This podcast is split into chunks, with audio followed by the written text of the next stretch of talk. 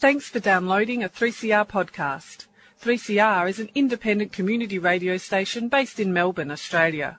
We need your financial support to keep going. Go to www.3cr.org.au for more information and to donate online. Now stay tuned for your 3CR podcast. Dirt Radio. Organic. Friends of the Earth. Activism. Underground. Political action. Necessary. Wind farms. Indigenous struggles. Land rights. Anti-nuclear. Nanotechnology. Climate change. Coal barons. Mining magnates. Activists. Educating. Communities. Transforming. Communities. Mobilising a sustainable planet. Get involved now. Friends of the Earth. Friends of the Earth. Friends of the Earth. Dirt Radio. Good morning, and you're on Dirt Radio with Sam. Jack is a little bit under the weather today, just like the weather, and won't be in. Uh, today's show, we are going to be talking with campaigns coordinator from Friends of the Earth, Cam Walker, and he'll be coming in very, very shortly. Firstly, I want to acknowledge that we are broadcasting to you live on stolen Wurundjeri land where sovereignty was never ceded. I want to acknowledge elders past and present and also acknowledge the crucial role that First Nations people and Indigenous peoples around the world play in social and environmental struggles. Cam Walker, can you hear me? I can. Good morning, Sam. Good morning, Cam. Welcome to Dirt Radio again. It's been a while. Yeah, it has. So, Cam Walker, there's been a lot going on this year so far, and it seems like it's just going to get busier. Uh, can you start by telling us what is the focus of Friends of the Earth Melbourne at the moment? So we were remarkably busy through winter. Um, often, you know, a lot of the outdoor stuff winds down, but um, it has been, it's just kept on going, particularly the SCAT crew, the Strzelecki Koala Action Team, have been out in Western Victoria looking at the the impacts of burn-offs, fuel reduction burn-offs on koalas, and they've been tracking what's going on with the number of reserves in Gippsland. They've been doing koala surveys. So that's been, you know, ongoing. Uh, but we're also in a phase of preparing for the state election. There was obviously a whole bunch of federal government announcements after the May election. Now we're focused on the state election, and we're also building some of our campaigns out in the suburbs. Oh my God, May election. That's right. There was an election this year. years ago. It seems like a lifetime ago. Uh, so, you know, we've noticed recently, of course, that there's been uh, quite draconian protest laws go around around forest activism. What do you think that means for those trying to protect and defend the forest, which seems to be a flashpoint at the moment across Victoria, New South Wales, and southern Queensland? Yes, it's really uh, a number of states enacting these laws. Uh, it's been a really long running campaign down in Tasmania where the government has tried several times to put these sort of laws in place.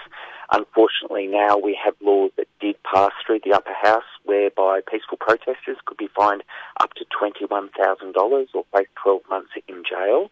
Um, we just think this is bizarre because there are laws already in place. Police have powers to remove people if people are physically obstructing operations. We really don't think this is about safe workplace issues. We think it's a it's an overreach by people that want to see the timber industry continue to destroy our forests um, at the taxpayers' costs.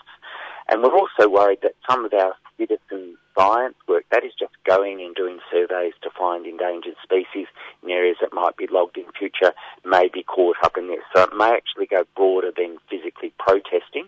It might also start to impact on citizen science. And we know that Vic Forest, the state logging agency, it, its reputation has been trashed, largely because the citizen scientists have shown that they're just not looking after threatened species. They're not looking after our forests in the way they should. The forests really are in a dire state of affairs, and if you take away the people that are watchdogging what the government agency is doing, then it's going to just basically cover up some very unsustainable practices on the ground. Hmm. So, yeah, it's quite an interesting situation we find ourselves in where uh, the state government has made it clear they intend to end native logging at least by 2030.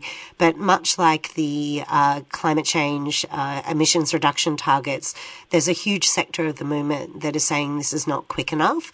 Uh, what what is possibly the reason for delaying such a crucial crucial uh, transition, considering the state of the forest and, and the ever increasing list of endangered species. What, you know, what is the thinking of the government to take so long? Uh, well, it was based on an election commitment from the last election back in 2018. It's worth remembering that the Liberals and the Nationals will tear this agreement up. They just want to keep logging forever. Mm. Um, so it's important to identify their partic- they're even worse on this. Uh, the 2030 um, target that was announced back, I think it was in 2018, was before the 2019-2020 fires. And what we know now is that, you know, that burnt well over a million hectares of forest, including a lot of forests that are currently logged, and there just isn't the timber left. Mm. So it's imperative that we bring forward the uh, phase out of this logging. There were just really, in a very real sense, in the state forests that are currently um, accessed for logging, there won't be any timber left by 2030. So we need to bring it well forward. We need an urgent transition, that is in the next couple of years. We can't afford to wait till the end of the decade. And what we know, there's been multiple reports being done about the impacts um, of salvage logging, which was done after those fires of the Black Summer. That's the worst kind of logging you can do because it compounds the damage of the bushfires and then you have damaged ecosystems that have heavy equipment run through it. So it compounds the environmental impacts. So the salvage logging is now done, but it's going to leave scars that are going to take decades to recover. And now we are facing reduced availability of trees, that is resources to log. And so we just need to bring forward the closure date. Um, it's just not sustainable. It's not tenable to try and keep the current 2030 deadline for the phase out of native forest logging. Yeah, I, I know in the sort of just transitions plan, a lot of the focus is on the energy sector and the move away from traditional fossil fuels to renewable energy. Does the forest movement have a similar plan? I, I believe that there are people at Friends of the Earth that are working on transition ideas for the forest industry. I'm just wondering you know, is it up to the community to again create a roadmap, or is it the state government is lacking um, some sort of um, pathway that they can't see to move loggers into uh, retraining? Uh, yeah, I'm just there seems to be a, a, a, lot of deep thought that that has gone into the transition towards renewable energy. I'm just wondering if the same process is taking place in the forest industry.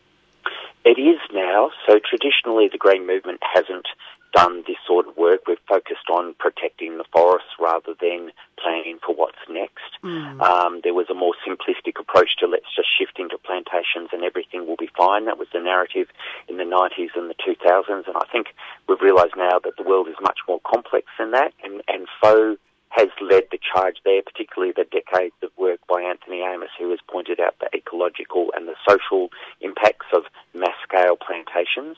Where we're landing now, and particularly Kim Croxford from Friends of Earth is driving this work at a regional level, we're saying, well, the solution is going to be a whole mix of things. We need a much more ecological solution. We, we of course, need to stop trashing our native forest, but we don't want to just simply replace it with mass scale pesticide uh, reliant uh, softwood plantations that take over farm areas. We want to see agroforestry, we want to see ecoforestry, we want to see non-wood sources of pulp rather than cutting down trees in order to create pulp for, for paper products we need a much more regionalised kind of approach. And Kim's been doing some really great work up in the Murrindindi Shire, so northeast of Melbourne, looking at how you bring together all those small scale producers that are producing, you know, good local wood in woodlots as part of agricultural activities, that sort of thing. Mm. And I think that that's really exciting work because it inherently factors in, well, what happens to the workers? To their credit, the Victorian government is putting money into transition, regional transition coordinators, so they are broadening their work. And we know that with climate change, fires are going to get ever worse. There's a lot of people currently employed, for instance, if they've got tractors and bulldozers and stuff like that, they're employed as contractors in firefighting season. So we need to make sure that those people are insured work in future firefighting mm. um, operations, and there's a lot of opportunities also for timber workers to move into that space. So there is, if you like, same sector jobs, that is jobs that are in the forest, that are good work, and we would argue need to be good union work and well paid work and secure work, but we do really need to get on with that at the same time as we need these regional uh, community driven that identify the sort of vision that a region wants in the future once the native forest logging ends. So it's great to see the work FOA is doing in that space. Just a, a, slight digression, Cam. You mentioned firefighting, and for our listeners that don't know, Cam is also a volunteer firefighter in his spare time, which I don't know when that is, Cam Walker. Uh, tell us what is the general feeling amongst the firefighting community about the summer that we're we're going to be facing? It's it's reaching that time of year where people start to get a little bit nervous, I guess, uh, about what's coming. Yeah, it is. Um, although it, it, with all this rain, we've got a lower than usual prediction of fire um, for spring, which is really good. And what happens in those really bad summers is you get fires in the east, in, in the forest, in Gippsland and places like that. In summers like this, where we've had a lot of rain and therefore a lot of growth, we're more likely to have fires in the west. So this summer, it's probably looking forward uh, to being more like it was last summer, which is lots of fires, in the west of Victoria into South Australia, and that's what we'll be focused on. Mm. Uh, thankfully, uh, the east of the state should be largely spared. This is based on the current seasonal outlook, and really, you know, those forests that were hammered by such hot fires in 2019-20, they really need a break. They really need a chance to recover. So that's a really good sign. That fingers crossed, the third summit in the row will be uh, fairly mild in the east. Yeah, definitely. I, am sure there's a lot of communities that are, um, you know, battling with uh, too much rain still uh, across the nation as well. So, yeah, climate change seems to be really uh, coming to the forefront. I was listening to Democracy Now! on the way in. They were talking about what's happening in Pakistan at the moment. Uh, and using, you know, the word climate emergency and quoting other people that were now talking about a climate emergency. Uh, and I guess Australia was maybe uh, just ahead of the pack in terms of our summer of fires, but you, you know, Europe has just had this incredible heat wave. Uh, and someone from the United Nations was talking about the fact that we have to end logging, we have to end fossil fuel dependency now in, in this decade, uh, or we're facing potentially temperature rises of 2.7, which uh, obviously means a huge amount of species and, and humans are going to be displaced if they are going to survive. Um, is the government here in Victoria, and I guess broader looking into the national sphere now that Labor is in power, Cam, uh, is the government working towards uh, a plan uh, that you think is uh, strong enough to deal with the impacts of climate change? We know that um, you know, there was a lot of talk about the May election that feels like a lifetime ago, uh, being a climate election and people wanting action on climate. Uh, what What do you think so far about the Albanese government? Have they delivered, or are they uh, still walking the line? I believe that Tanya Plibersek may have approved some uh, fossil fuel projects already. Yeah, it's interesting that just today a letter was released signed by more than 100 climate scientists and academics, which basically pointed that out that if the government is going to be serious about tackling climate change, uh, it needs to factor in the emissions from new coal and gas projects, which have been considered by the federal government, and they simply can't approve them. Um, on the plus side, you know, we had nine years of the coalition climate deniers, uh, absolutely blocking all action, absolutely crashing our reputation in the global realm. You know, we're such a wealthy uh, country and we're such a high per capita uh, emission uh, country. Countries like us, we we need to lead. It's Pakistan is being devastated at present, but they have a very low per capita greenhouse footprint, ecological footprint. We have a massive one on a per capita basis. There's a real onus on which countries like Australia to, to lead and we were absolutely an embarrassment for nine years. So at least we have a federal government that gets it, and they are actually moving quite rapidly. They re uh, they increased our emission reduction target commitments from a really embarrassing 26 to 28 percent to a 43 percent target by the end of this decade. So a 43% reduction in overall emissions, which is fantastic, but it's nowhere near enough. Friends of the Earth and other groups were calling for a 75% target um, when they were setting those those standards. So, you know, at least we've kind of got out on the road and we're driving again after just spending years, you know, in the car park kind of doing burnouts and, you know, being an embarrassment to everyone. So um, it's good to see movement, but there's so much more we need to do. And a real key litmus test will be whether these, it's about 19 or 20 major fossil fuel projects that are currently kind of sitting there waiting to, to be approved whether the Federal Environment Minister approves them or not. Mm.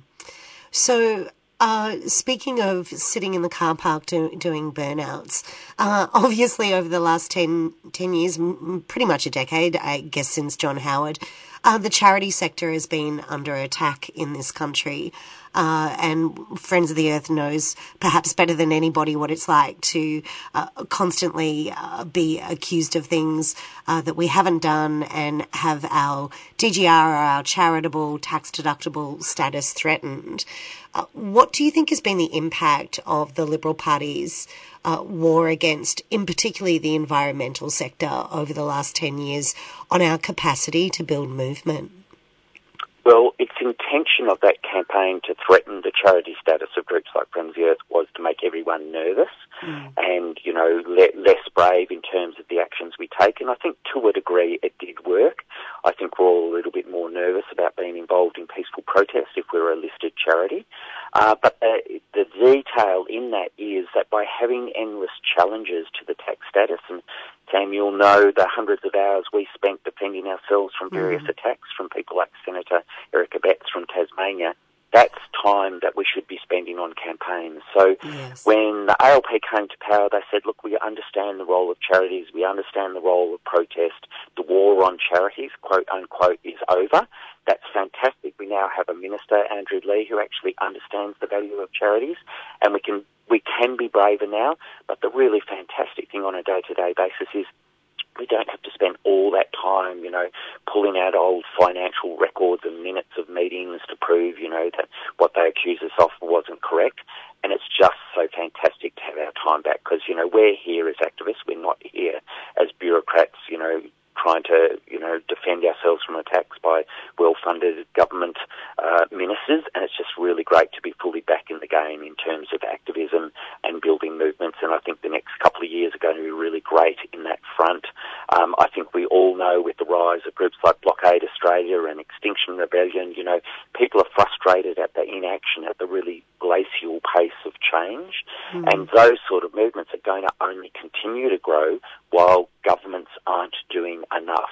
And it's just great that finally we have the campaign against the charities is over and people can get on and work wherever they want to work. You know, if it's in XR, if it's in Blockade, if it's in Friends of Earth, if it's in Greenpeace, doesn't really matter. But means whoever we are, wherever we are, whatever tactics we want to use, we can be braver about using them now. So that seems to sort of, yeah, it's this bizarre thing I can't quite wrap my brain around because we're being told that, you know, on a federal level and yet on state levels, the, the crackdown on direct action, so effectively anything that is beyond symbolic protest, uh, just keeps getting harder and harder, also by Labor governments, particularly here in Victoria. So it's this crazy contradiction where uh, the charity sector is being told that it's no longer under attack, uh, but a, a, very effective sector, small sector of the movement, uh, is being increasingly uh, criminalised and attacked. And I'm wondering what you think the broader movement, NGO world's responsibility is to that. I know that we've had some brown paper lunch bag discussions with CANA, one of the peak environmental uh, alliance groups. What, what do you think is the role of movement in those spaces now that we have been told that we are uh, free to speak and do uh, without being attacked? I think that since 2015, when the coalition government attack on charities really ramped up, the movement has kind of pulled together and worked really well. And there was an alliance called HOC, Hands Off Our Charities, that did really great work all those years, which is based on a kind of mutual aid and, and movement solidarity perspective. Um, it's really important we don't take the foot off the pedal now. That um, you know the overt federal threat is gone because, as you noted, there's state governments enacting really draconian laws. And I'm really mm. pleased that groups like the Australian Democracy Network are helping to coordinate resistance to these laws at a state level. So people probably remember just about a month ago there was a big protest outside Parliament to oppose the Victorian protest laws. But there will come a time when those laws will be enacted. You know, someone will get done under those laws and be facing, uh, you know, a mega fine and or jail time, possibly only for doing citizen science, and that's really the point where we need to be paying attention as a movement and responding as a movement and backing those people. So movement solidarity was essential during the, the coalition years, but it will remain essential as these very draconian state level laws are approved and then eventually someone becomes the guinea pig and is the first person arrested under those new laws.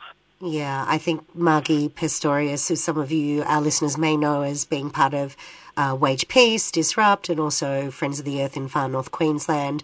I was on a call recently with Margie, and Margie said solidarity is the new currency. Uh, and I think that's so true, not just here in Australia, but also with our regional and our, our global comrades, because the struggles are the same everywhere. So before we wrap up, Cam, I could not let the interview go without um, talking about gas. Uh, gas seems to also be exploding in uh, Australia, and yeah, uh, particularly in Victoria, there are plans to move with some gas projects. Can you tell us a little bit where the fight on gas is? Because Obviously, it's been a, a, cornerstone of FO Melbourne's work around the fracking ban. We've been uh, fighting to stop this fossil fuel for a long time now. How has it reared its head again, and what can our listeners do to support Friends of the Earth and the communities that are pushing back? Yeah, there's a couple of really big things. One is, as you know, through the fracking campaign, we stopped onshore gas drilling for many years, and now we're facing the threat of onshore conventional gas. But there's also a really interesting state government process which is called the Gas Substitution Roadmap, and there's a lot of opportunity to influence that. And a really key thing is if you're building new housing or suburbs on the fringe of Melbourne traditionally just by right, those new suburbs are connected to gas. And the government has removed that requirement now, which is really fantastic. So we need to work with, you know, businesses, with individual households to help them to get off gas to electrify using renewable uh, generated electricity. So there's a whole bunch of that kind of, you know, demand side of things. There's the ongoing greenfield struggles against new onshore gas, but really the main game that's become uh, or come into frame in the last month has been this massive new plan to do seismic blasting offshore in a, just an enormous area of the oceans to the south of Victoria. Mm. It's 7.7 million hectares of ocean and it goes down to King Island in Tasmania, up to the west coast of Victoria and over to South Australia. Um, there was a great line on the Friend of the Earth uh, media release in response to that, which was, "This is an unacceptable search for the unnecessary resource. You know, we don't need mm. this gas. It's fueling the climate crisis. Um, it's going to impact on fisheries. It's going to impact on local economies. It will impact on First Nation peoples, particularly in the far west of the state, attachment to their country and their right to manage their country. Um, it's going to impact on uh, species like the, the whales that migrate through there. And there is a really strong campaign growing against that. So with all the gas issues, just have a search online for Melbourne, go to the campaigns, you'll see the No New Gas Working Group, and you'll be able to find all about what we're doing and find ways to get involved in that.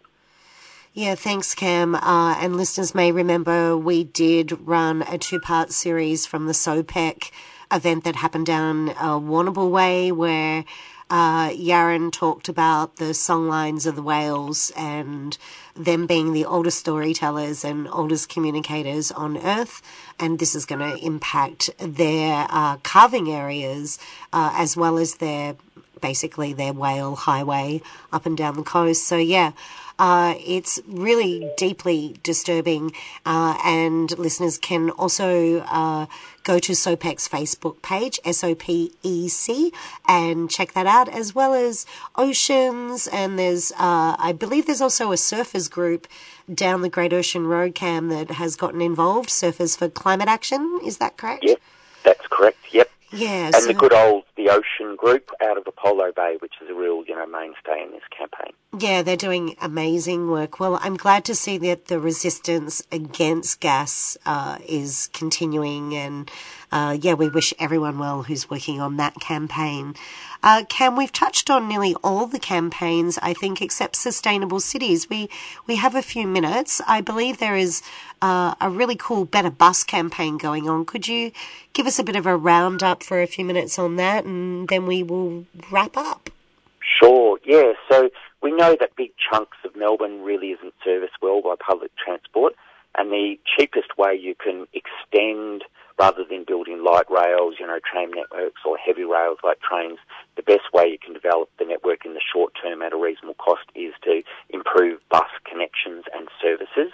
And this is particularly a problem in the western suburbs, which are growing pretty fast and are often radically underserviced in terms of many public amenities, but certainly including public transport. So we have a better buses uh, campaign focused on the West. We're going to have a big uh, session out there in October, but our coordinator Elise has been out there working with local groups, connecting people. We did a big survey uh, last year of bus users and public transport users in the West to tell us what the problems are, to tell us what the solutions might be. And I feel like now we've got the basis for a really good community driven, community informed campaign to demand all political parties back a vision for really good, really well connected, very frequent, very safe and very accessible uh, bus networks in the West that will allow people in the West, particularly the outer West and the outer Northwest, to kind of enjoy the type of PT that people in the inner city take for granted.